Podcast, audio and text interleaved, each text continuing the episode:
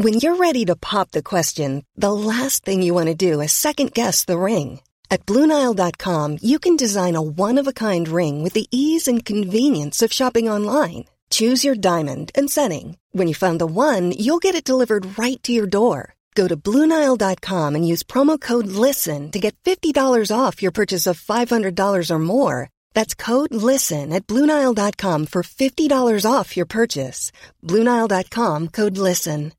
Hey, I'm Ryan Reynolds. At Mint Mobile, we like to do the opposite of what Big Wireless does. They charge you a lot, we charge you a little. So naturally, when they announced they'd be raising their prices due to inflation, we decided to deflate our prices due to not hating you. That's right. We're cutting the price of Mint Unlimited from $30 a month to just $15 a month. Give it a try at mintmobile.com slash switch. $45 upfront for three months plus taxes and fees. Promo rate for new customers for limited time. Unlimited more than 40 gigabytes per month. Slows. Full terms at mintmobile.com.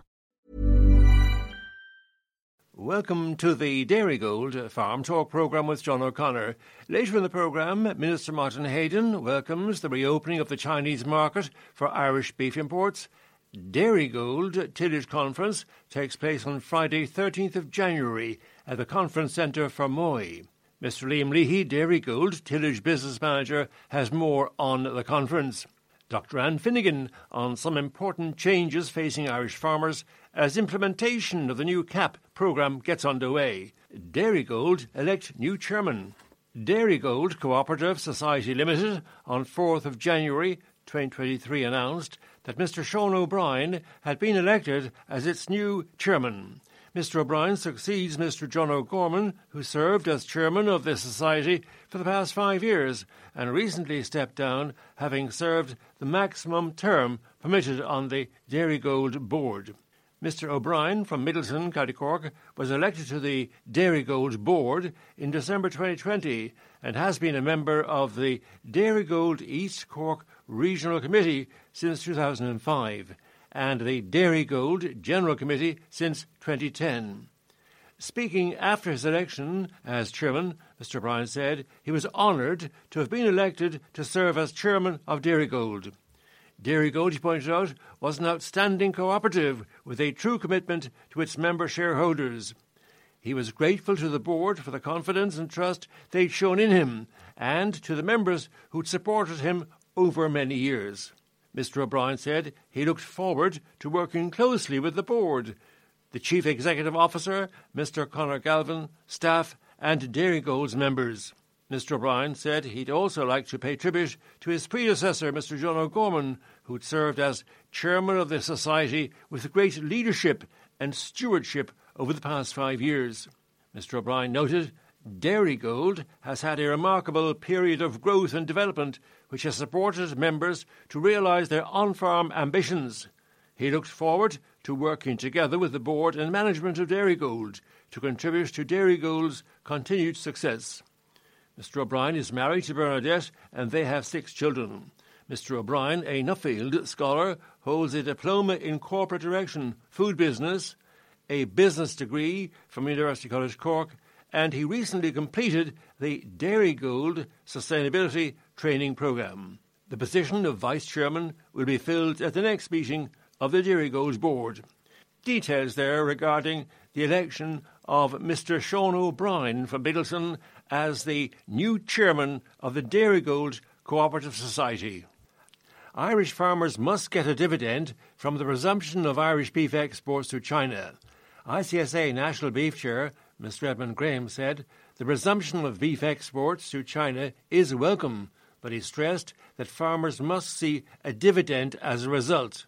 He said there had been much optimism about the initial opening of the Chinese market back in 2018, and there will be optimism again now for the Chinese market, but it's all of no use to the farmers if they don't see a result in terms of a price rise.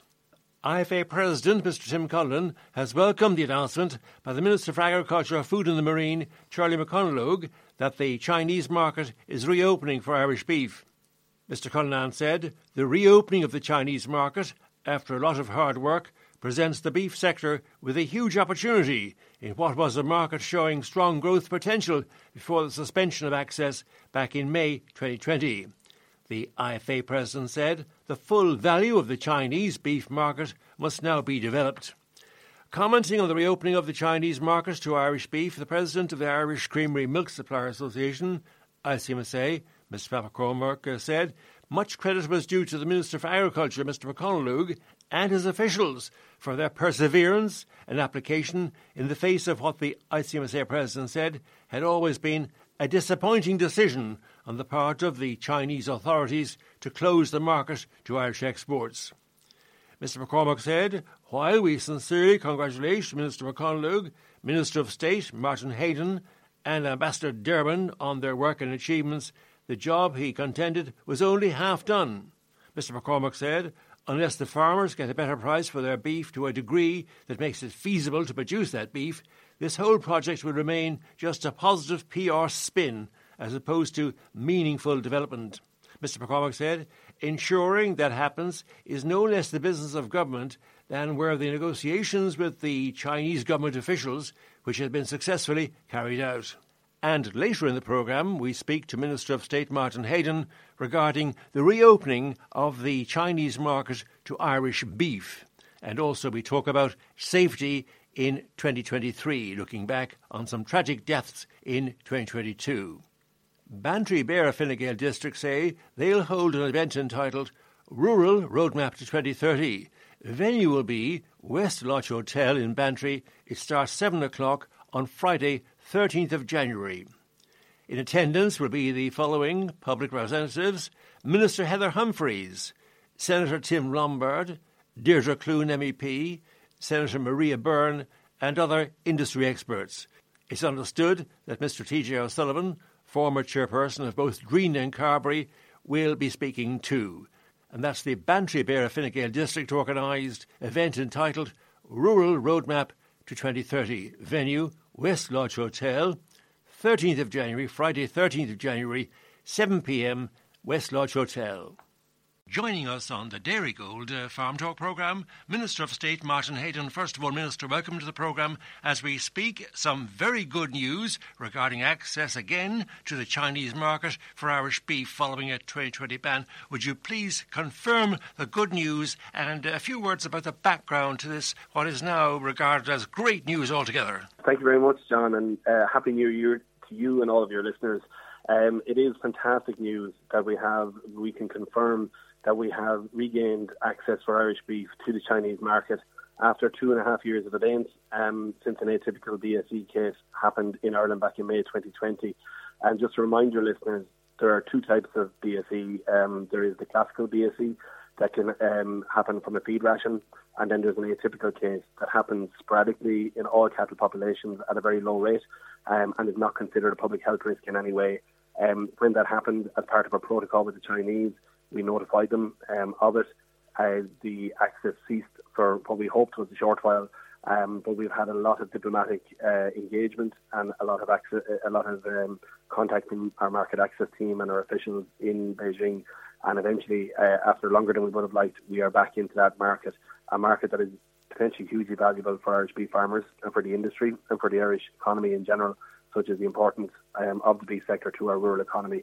Um, just to put that in context, in 2019, when we'd only gained initial access in April 2018, in the year 2019, we saw uh, beef exports to China worth 96 million euro, which is half of all of our markets outside of the EU and the UK, which remain our two main markets for beef. So that was the kind of momentum we were able to build in a very short period of time. We still have those contacts. The Bord Bia team in Shanghai are ready to go and I look forward to working now as Minister with responsibility for new market development with the industry uh, and with all our partners and with our embassy out in Beijing as well to make sure we hit the ground running, build on those contacts that we have, and build that momentum again to the benefit of Irish beef farmers and the and the industry um, and all the jobs that are involved there across Northern Ireland. And I understand, Minister Heydon, this cow, this atypical BSE case was detected by the Department of Agriculture's own BSE surveillance program in a 14 year old cow. Is that correct? That's correct, yes. And, you know, I, I would think it was uh, maybe a badge of honour that we found it that our systems, our tracing systems are very good. Uh, and, you know, I would say that while it took longer than we would have liked uh, to get access back, it is a real vote of confidence. Um, you know, in the intervening time, Ireland's um, health status by the World uh, Animal Health Organization uh, has moved to a negligible, the, the best uh, health status you can have in terms of risk of BSE. So we're in a very good place, and that is uh, another vote of confidence here today. And we now have access to a market that is a very high value market, um, that is a very vote of confidence uh, in us, in our world class grass fed beef system. Should this development, in theory at least, and hopefully in practical terms, should it mean far better prices for Irish cattle in factories and at the marts? Because we often hear lack of competition, you know, when, if it wasn't for the live trade, etc. But should this mean more for the farmers? The IFA, ICSA, ICMSA, they're all saying, now look, great news, but we must be paid for our efforts. Uh, I agreed. And as a beef farmer myself, uh, outside of the politics, born and bred here in South Kildare, and uh, I, I get that. But what I would say to you was when we had access for China, we had beef processors who paid a premium to farmers who delivered the exact specifications that the Chinese uh, customers were looking for. We export frozen boneless beef from animals under 30 years of age. Um, we had over 20 plants and cold stores registered for export to China right across the country. Um, some of them might need to be re-registered, but that's pretty straightforward process. But um, absolutely, the whole idea of this is about increasing options, increasing options for processors, um, and you know, giving more options in terms of customers that allows them then get the best price and the best price uh, feedback. Allows them then to give better price back to uh, the farmers. So sometimes farmers feel um, two steps removed from this process, and that you know it may not make any difference to them and might make some middle person uh, wealthier. But that's not how it works. How it works is that from a policy perspective, we increase, we continuously work to increase market access and give our um, industry the most amount of market options available to them. And then those who pay the most get the most. And these are high value markets. And also the timing of this in China. Um, you know, we know China has been through, uh, as we all have been, uh, a very rough time in terms of COVID. Their economy is only opening back up now. People are only getting back to live their lives a little bit more normally in China right now and that means the food service industry is about to take off in China again after a couple of years of being completely flatlining their demand uh, for beef. And previously, when we saw beef, the majority of it was through the food service industry. So again, that opportunity is there for us. So I'm not saying all the streets are paved with gold and it'll make a massive difference tomorrow, but it is a very important strategic move for us. And it gives us a great opportunity to build back up that momentum that I believe we can do very quickly, and we're well placed to do that with the top quality Irish beef that our farmers are producing around the country we could sum it up by saying at least there has to be greater potential there now for Irish beef producers, including yourself. Uh, the potential, absolutely. It, look, it just stands to reason. The more markets that we have access to, and I and my market access team in the department, we continue to work with our agricultural attaches around the world. Uh, you know, we have other key markets that we're focusing on, like South Korea, where we're making progress. Um, and again, another very big market that we would hope to get access to being part of the EU and the EU trade deals that open up uh, a lot of opportunities for us as well in different uh, parts of the world. So the more options you have of high value markets, the, the, more opportunities and the more ability there is then for Irish beef to pick and choose the best markets that uh, give the greatest return for our farmers. And that's what we're uh, looking to do is to increase those opportunities all the time. And definitely you're right when you say it, it increases the potential there, but it also strengthens the hand um, of the sellers of Irish beef to be able to get the best price for our, um, our product. Bord Bia offices in China, and did they play a role? So Bord Bia's role is very much from here on in in terms of promotion. We do have a Bord Bia office in Shanghai, and they have a really important role to play. Um, and they have been continuously working, but I, suppose the diplomatic efforts have been more through the embassy ambassador Anne Derwin, our agricultural attaché, Mary McMahon, and all the team in Beijing have been working really closely with what's called the GAC, um, the General Affairs Committee uh, of the Chinese, who make the decision about regaining market access. Bord Bia's role is very much on the promotion now, on opening the doors, and we will have a trade mission all going well in terms of COVID. We will visit China later this year with Irish industry. Um, and, you know, only last month, Bord Bia launched a three-year, 1.3 million euro EU beef and lamb promotion to promote the safety, sustainability and natural values of beef and lamb to the Chinese consumers and customers. And this campaign will intensify in the months ahead and will run until May 2024. So, you know, throughout the suspension period, its office in Shanghai has been working hard to maintain the strong trade relationships uh, that Ireland's customer base had with China. So, Bord Bia had really hard work to do. They had to keep talking to customers even though they couldn't sell them the beef produce. but it was really important that we maintained those relationships so that we can now hit the ground running. We knew this day would come. We had hoped it would come a little bit sooner, um, but Bord Bia is ready now to activate the Irish Beef relaunch campaign, which will include trade seminars, chef demonstrations, media influencer activity to ensure all potential opportunities are explored, in addition to working with the wider industry. Uh, it will also participate in two high profile meat trade shows the China International Meat Industry Exhibition, uh, which is scheduled to take place in April, and SIAL, China, which takes place in May, which provides the perfect opportunity to showcase Irish beef as well. Minister of State Martin Heydon, I know you have a very deep personal interest in farm safety. Now, can you make any comment on farm safety? The tragic figures of the year just outgoing, and is farm safety very much to the fore in the department and indeed in your own plans this year, 2023? Uh, it, absolutely is, John. I'm delighted to have been reappointed by the Taoiseach as Minister of State the Department of Agriculture with special responsibility for farm safety. Um, unfortunately, the CSO figures that came out at the end of 2022 show of the 26 workplace fatalities across the country, 12 are in the area of agriculture. And while this is a reduction on the historic average of 20 fatalities a year, it's still 12 too many. Um, it's up two on last year in 2021. Um, but, but also it means that with construction at seven fatalities, that agriculture remains the most dangerous workplace in the country by a distance. And this year already, um, unfortunately, one fatality has been reported in the media of a, a young farmer in his 20s in County Galway. So the key message here is, you know, I'm going to redouble my efforts. I have my plan in place. I'm building on and expanding the supports that are in the areas uh, for farmers' mental health. Uh, I'll be rolling out the new CAP, which contains a range of new training programs and investment supports targeted towards farm safety. And I will also have the results of eight locally led projects that I've been funding that are in progress, some of them in your area at present.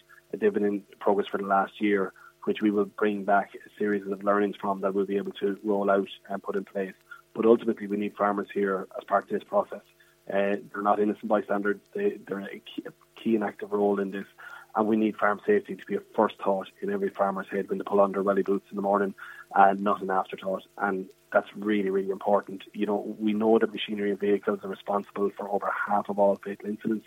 There is rarely a second chance when something goes wrong there, so we can't take a chance. Now is the time to make sure that we fix those things that aren't right. If the handbrake is slipping, if the PTO shaft isn't right, make those changes now. Don't put it on the long finger. And then similarly, livestock caused the highest number of non-fatal incidents um, with the calving season just about to start now, for those that haven't started already, um, there is a short window of opportunity here for farmers to think about their handling facilities, think about where they're going to be calving their cows and young heifers. Is there anything they can do now? Is there investment they can make? Is there small changes they can make to make their handling facilities that bit safer to protect themselves? Because the one thing we can be absolutely, absolutely sure of is of any family and any individual who's involved in a fatal or non-fatal uh, life-changing farm safety incident None of them ever thought it would happen to them. Um, so just like farmers don't think it'll happen to them, neither do the people that it happens to think either.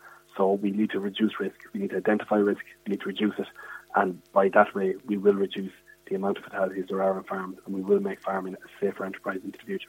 Minister of State Martin Heydon, we take this opportunity wishing you and your staff a very happy and prosperous remainder of 2023 and thank you indeed for your valuable time. Thank you very much, Minister. Thank you very much, John. Same to you and your listeners. You're very welcome. We are joined on the Dairygold uh, Farm Talk programme by Mr. Liam Leahy, Tillage Business Manager, Dairy Gold Cooperative Society, our sponsor, sponsor of Farm Talk.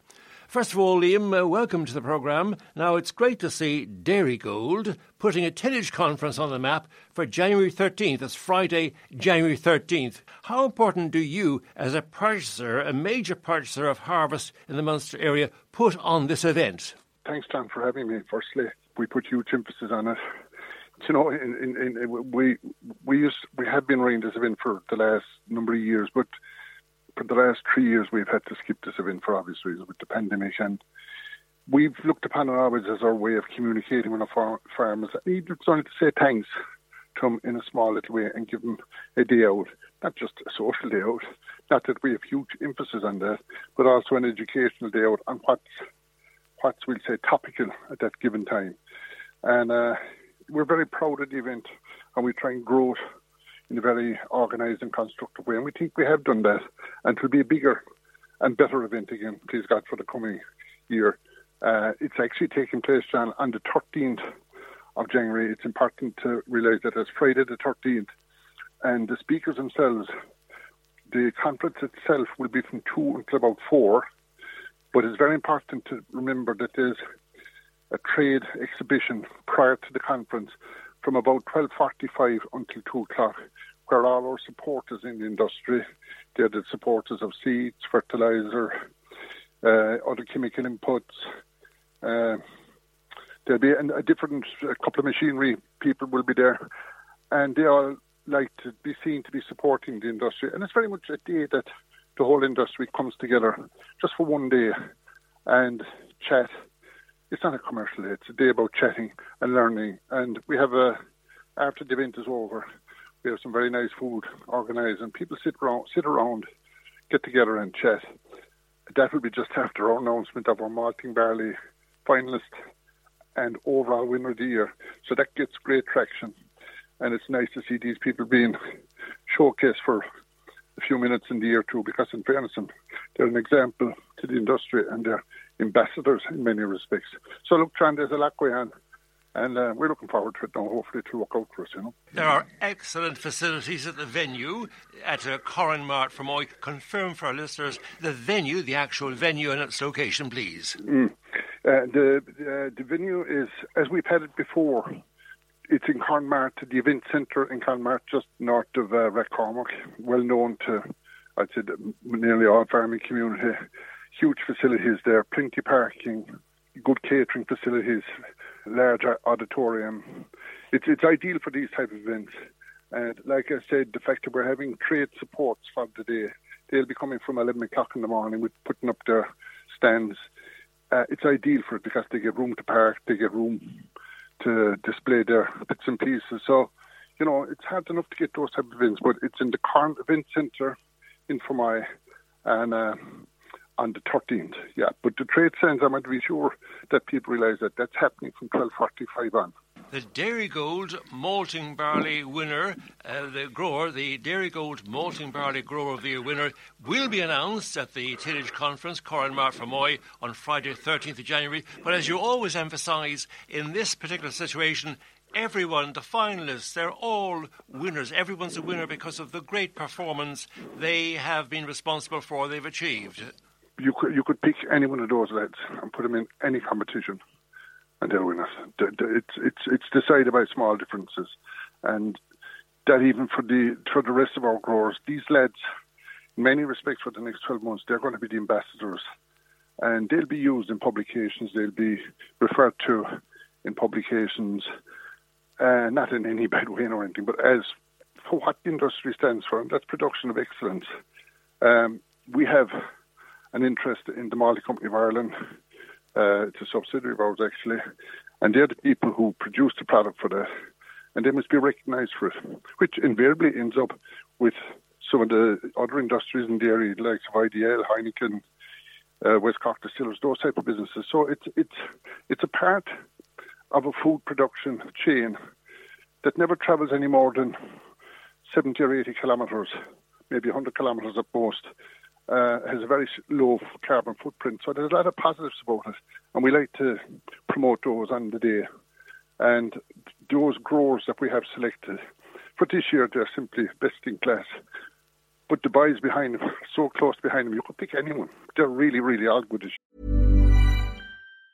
If you thought the only way to get a more defined jawline with natural looking results was through surgery, think again. Juvederm Volux XC is a non surgical injectable gel filler that improves moderate to severe loss of jawline definition and can help you achieve natural looking results with little downtime. Even better, this improved definition lasts up to one year with optimal treatment. No maintenance required. Improve jawline definition for a smooth, sculpted look with Juvederm Volux XC. For important safety information and to find a licensed specialist, visit juvederm.com. That's J U V E D E R M.com. Not for people with severe allergic reactions, allergies to lidocaine, or the proteins used in Juvederm. Common side effects include injection site redness, swelling, pain, tenderness, firmness, lumps, bumps, bruising, discoloration, or itching. There's a risk of unintentional injection into a blood vessel, which can cause vision abnormalities, blindness, stroke, temporary scabs, or scarring. Talk to a licensed specialist specialist to find out if it's right for you. When you're ready to pop the question, the last thing you want to do is second guess the ring. At Bluenile.com, you can design a one of a kind ring with the ease and convenience of shopping online. Choose your diamond and setting. When you find the one, you'll get it delivered right to your door. Go to Bluenile.com and use promo code LISTEN to get $50 off your purchase of $500 or more. That's code LISTEN at Bluenile.com for $50 off your purchase. Bluenile.com code LISTEN. Hey, I'm Ryan Reynolds. Recently, I asked Mint Mobile's legal team if big wireless companies are allowed to raise prices due to inflation. They said yes. And then when I asked if raising prices technically violates those onerous two year contracts, they said, What the f are you talking about, you insane Hollywood ass? F- So to recap, we're cutting the price of Mint Unlimited from $30 a month to just $15 a month. Give it a try at mintmobile.com slash switch. $45 upfront for three months plus taxes and fees. Promo rate for new customers for limited time. Unlimited more than 40 gigabytes per month. Slows. Full terms at mintmobile.com. Now, mind you, John, it has been a very favourable year for malting barley production too, but so be it. There's always winners and losers, but this year we have four regional winners. They're recognised at the moment, and we'll be announcing the overall winner on Friday the 13th. And could you remind our listeners if you have a theme? Usually your conference has a theme. The theme of our conference this year, again, is something that we keep uh, in tune with the current, let it be political, let it be environmental, whatever the the whatever we call it. I suppose I'll use the word is in vogue at the time. And at, the, at this present moment, and for the last number of years, it's all about soil, managing our soil. So this year, our theme is very simply feed our soils to feed our people. Feed our soils to feed our people. And we have assembled a number of speakers that we'd like to think are best in class uh, in this field and ask them to present on it in their own way. We're not leading them. It's up, it, it, they have a free hand within reason of what they speak about, but they're all very good at this job. And I think all anyone that's at the meeting on Friday, if they only left with small little nuggets, it will be a lot, because some of this science and biology that's been spoken about now, we're awfully conscious. There's a lot of legislation being built about CAP reform, environmental requirements within it. And we often wonder do people understand a lot of what they've been asked to achieve?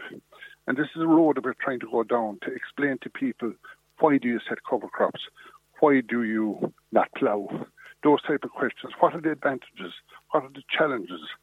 So this is the road we're going to go down. So we picked three speakers, very, very appropriate for today. We have John Geraghty.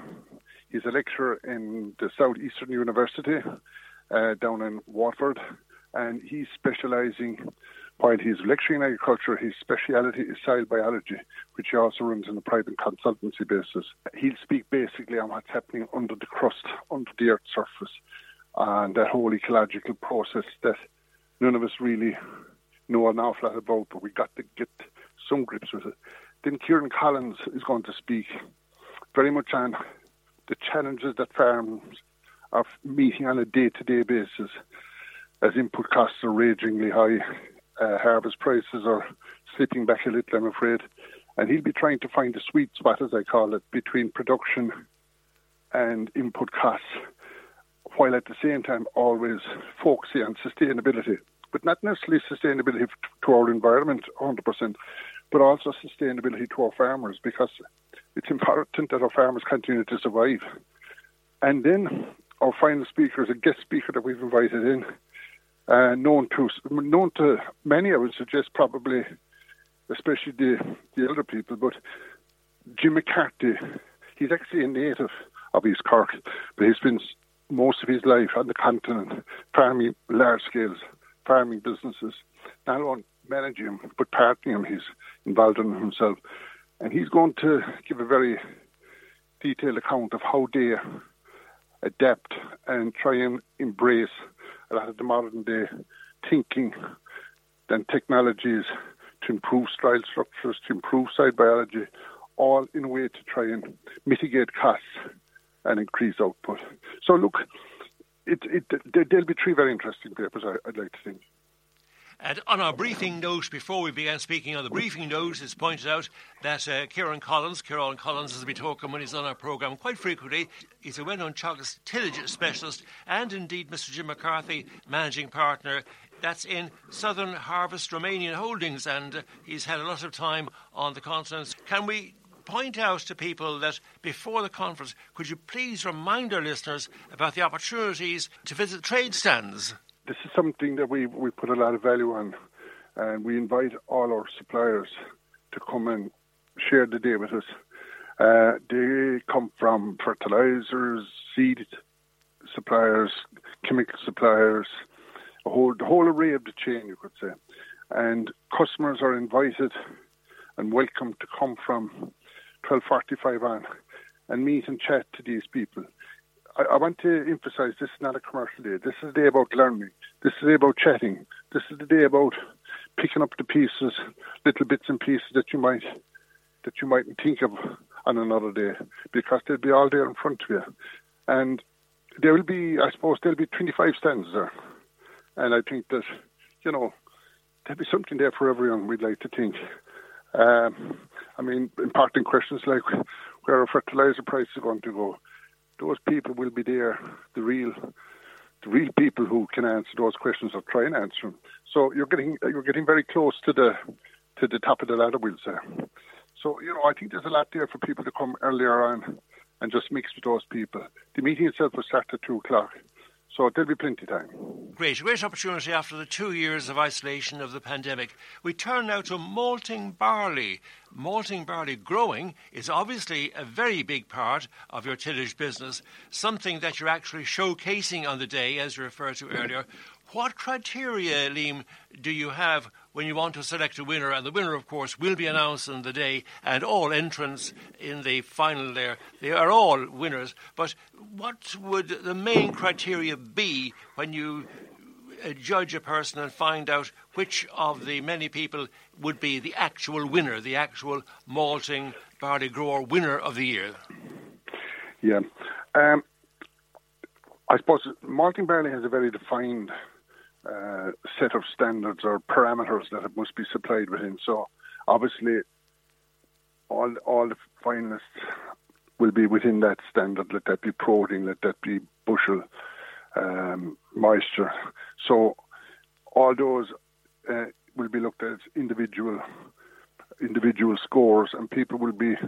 It's actually done in a quite a complicated calculation, but um, they will begin they will be allowed points for X, Y, and Z part of the equation. And you'll find when all that's said and done that there'll only be a point or two between the top three or four. And then we may have to look at maybe some other extra features that are happening on farm to try and maybe identify one to stand out a little bit more than the other. That's where the difficulty comes into it. But look, as I said at the start to it, small measures that will decide the first and second in this. And in no way, you know, is the winner going to be miles ahead of the second place. Just small measures. So it's about standards of production of the actual quality they produce, but also the methodology that they use around it, and uh, the, you know how they work within the environment, which is very topical nowadays. That will obviously be starting to weigh heavier on as the years go by now. So look, that's they're the parameters that we work within the new CAP programme has come into effect on the 1st of January 2023. Regarding the SUD, the European Union's SUD, would you please explain to our listeners, Liam, what exactly those letters SUD stand for and its relationship to the European Union's position on plant protection products uh, tillage growers themselves feel would be essential and, of course, the impact of the Ukraine. But SUD, would you clarify what exactly that means? I'm delighted you brought that up, actually, John Ho. Uh, SUD Sustainable Use Directive, uh, specifically specifically pointed towards pesticides, I would say, if I can use that word.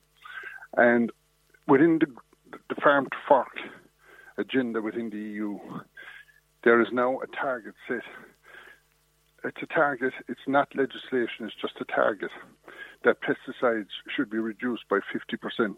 Now, that's a very complicated statement in, in, its own because that doesn't mean that everything we do has to be reduced by 50%. Different pesticides have different, can I use the word loadings? And some of them are looked upon as more challenging to the environment than others. and that consequently gives them a higher loading. So the overall uh, object of the Sustainable Use Directive is to reduce the chemical loading on our environment. Now, if I might just pass a comment on it, it's difficult to see where this 50% came from, and I presume in many respects it might only be an ad hoc figure. But at the end of the day, it's going to affect production to some degree or other. And that now, when I mean affect production, obviously reduce production. Has, it has the capacity to reduce production, particularly in climates like we have in Ireland, these humid, wet climates, which are excellent for production, but they're also excellent for fungal diseases and challenges that we use pesticides to control.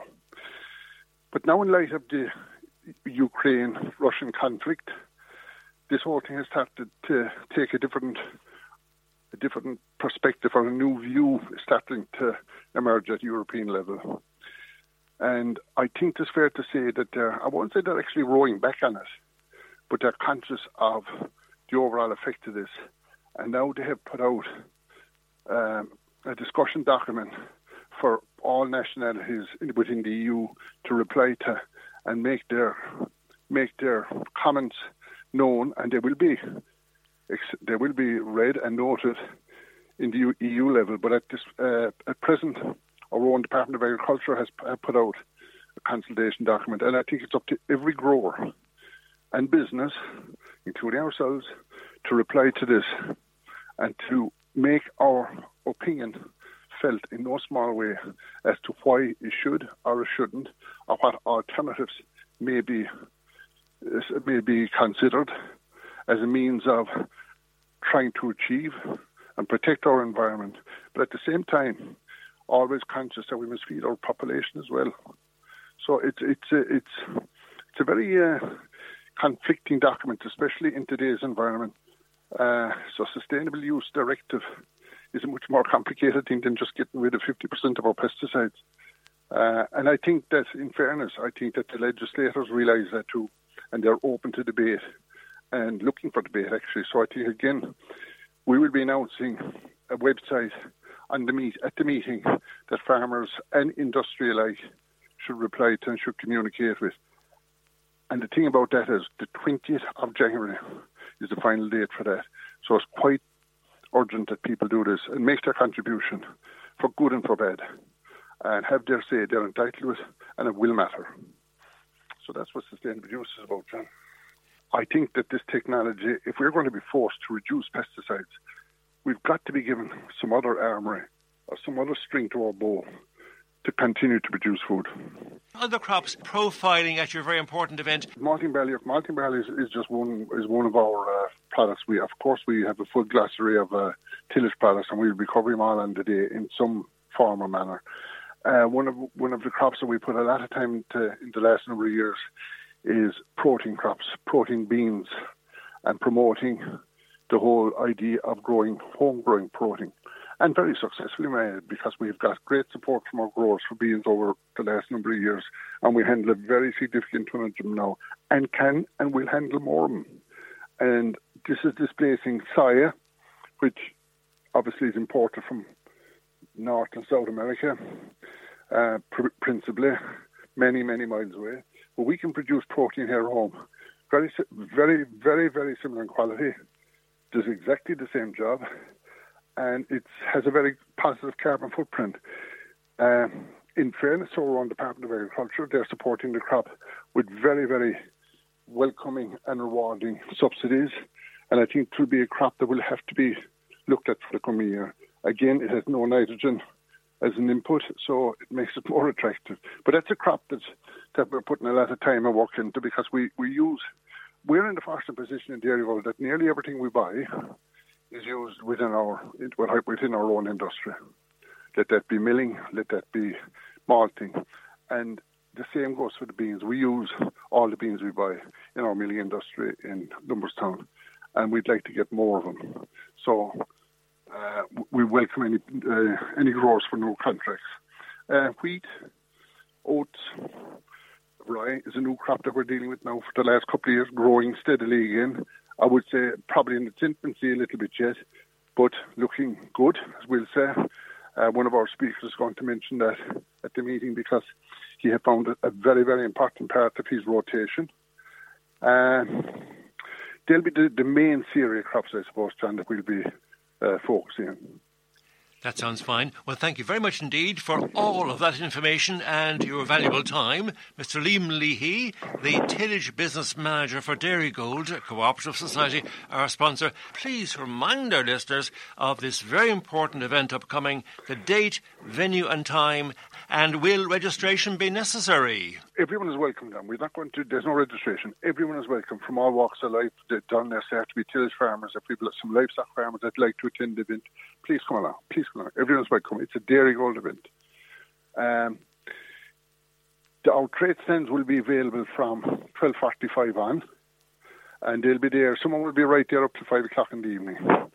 Uh, we will have refreshments from 12 o'clock, from 12 o'clock on uh, for those that come early prior to the meeting, and uh, they can, for a better word, mose around the stands and chat to people, uh, get a cup of coffee, get some light food, uh, and then attend the meeting. The meeting itself will start at approximately two two fifteen uh, with the three speakers. I think we may have some senior. I, I'm quite sure we will have some senior speakers from the Dairygold senior management there on the day as well. Um, and it will it will finish in the evening at approximately four o'clock. Again, we will have quite uh, we'll have a lot of food, uh, savouries available after for people because we'd like them to mix around, chat with people that they might have met for a couple of years. Is at events like this they meet them. So look, while it is absolutely a dairy Dairygold educational event, it's also a social event, and we want people to come and enjoy it. And you know, it's been three years since we've had a meeting. God knows people are entitled to get back together and chat again. We look forward to it. That's next Friday. That's Friday the 13th. We'll always remember Friday the 13th. The trade stands say, just to put, put, put right dates or right times on it, the trade stands from 1 to 2, the meeting from 2 to 4. So I'd advise everyone to try and make the meeting if they could for 1 o'clock and make, it, make a day out of it. That sounds fine. Thank you very much indeed, Mr. Liam Leahy, Tillage Business Manager, Dairygold Cooperative Society, our sponsor. Thank you, Liam, very much indeed. Thanks a million, Liam. Thanks for having me, John. You're very welcome. Joining us on the Dairygold uh, Farm Talk programme, Dr. Anne Finnegan, policy analyst, Irish Farmers Journal. First of all, Anne, welcome to the programme. Now, in the journal this week, you point out some of the main changes which will be affecting farmers this year, 2023. It's the new CAP, and people are a little bit unclear still about how the various measures will affect their enterprise. Some of the main changes. Thanks, John. I suppose, look, we're starting, we're coming into 2023 um, on the back of what has been, you know, a fairly historic year for farmers in terms of farm policy changes. And you rightly point to the new CAP, which is, um, you know, some of my colleagues have spoke to this week, and, and we have a series of um, roadshows around the country um, fi- finalising in the coming weeks, uh, discussing the, the new CAP and what that means for farmers and the various enterprises, and add into that, you know, our own domestic um, policy that's been introduced um, in the form of the um, the sector emissions ceilings. Which uh, which are part of, uh, the recently announced climate action plan, which falls from that. So, I mean, one would have thought that uh, that, that it was a pretty historic year in terms of the change that this pol- the, the policy is going to bring about in farming. But I suppose as I look forward to 2023, there's an awful lot more in the mix. Um, you know, both domestically and at a European level, um, policy that's uh, lining up, let's say, um, of it on the runway, uh, of it preparing to, to come onto the runway, that um, I suppose farmers probably at this stage need to, to start um, to, to get some insight into or get their head around. I suppose I started, John, with the sector emissions targets. Again, as the year wrapped up, we were very much discussing this before Christmas because the government had announced their climate action plan. Um, but I suppose you know the we, are going to round up almost the first year of these um, come the end of June, and annually the um, the Environmental Protection Agency um, publish the um, the greenhouse gas emissions inventory for the country. So this is basically the, the volume of emissions that Ireland has produced and from the various and from what, what sources it has produced that. Um, and I thought it was interesting in the Climate Change Advisory Council's um, annual report this year, they kind of sounded a warning, I thought, to the agriculture sector, um, you know, by saying that, that really if the sector wanted to avoid you know, the necessity for actions that would reduce food production in the country, they need to rapidly deploy measures um, at an ambitious, and I think they, the words they used were at the most ambitious scale um, to reduce emissions. And I suppose the other caution that they have sounded, and, and I suppose many others have as well, particularly from the environmental NGOs, um, is that, that the sectoral targets as they stand at the moment don't actually add up to a 51% reduction in emissions by 2030. They currently only add up to 42%. And that's because the land use sector, um, so forestry um, and rewetting, those targets haven't been set yet. But this is certainly something that appears to be of concern for the Climate Change Advisory Council. So I think when we come to the publication of that emissions inventory again in June, I think we're going to be talking again about where the sector is at, and, and, the expectation is that agricultural emissions will be down, um, particularly because of the, the lower fertiliser use this year, um, given given where prices have been. Uh, but I think it's going to stir the debate again, and I think it's one that we we, we certainly need to be uh, cognizant of. Um, I wrote um, again in, in early December a kind of an explanatory piece um, about what I think is again a, a very major piece of legislation um, that was published in June um, in the EU in June of 2022, and this is the EU Nature Restoration Law. And again, nature has been very much in the headlines um, coming into Christmas as um, you know the, the global summit, the first global summit on nature was held um, with nations um, agreeing targets to to restore nature globally. Um, so at the EU level, uh, you know, unsurprisingly, um, they ha- they're somewhere further down the road than lots of other countries. What has been proposed in this regulation is a set of legally binding targets for all sea and land ecosystems to restore those 20% of those ecosystems um, by 2030 and all ecosystems by 2050. Wonderful, Anne. And just to refer our listeners to the Irish Farmers Journal, edition Saturday, 7th of January, you have there some very important articles, anything that helps the farmers be less confused, because from January 1st, the new CAP is coming into effect, and people need to know where they stand. And thank you very much indeed, Dr. Anne Finnegan, policy analyst, Irish Farmers Journal. Thank you, Anne, very much indeed. Cheers, John. That's the Dairygold Farm Talk programme for now. I'm John O'Connor. Thanks to our contributors, Barry O'Mahony, 96.3 FM news editor, Marie Tug, 96.3 FM news reporter, and as well as contributing to the programme, is also responsible for creating the Farm Talk programme podcasts for the internet.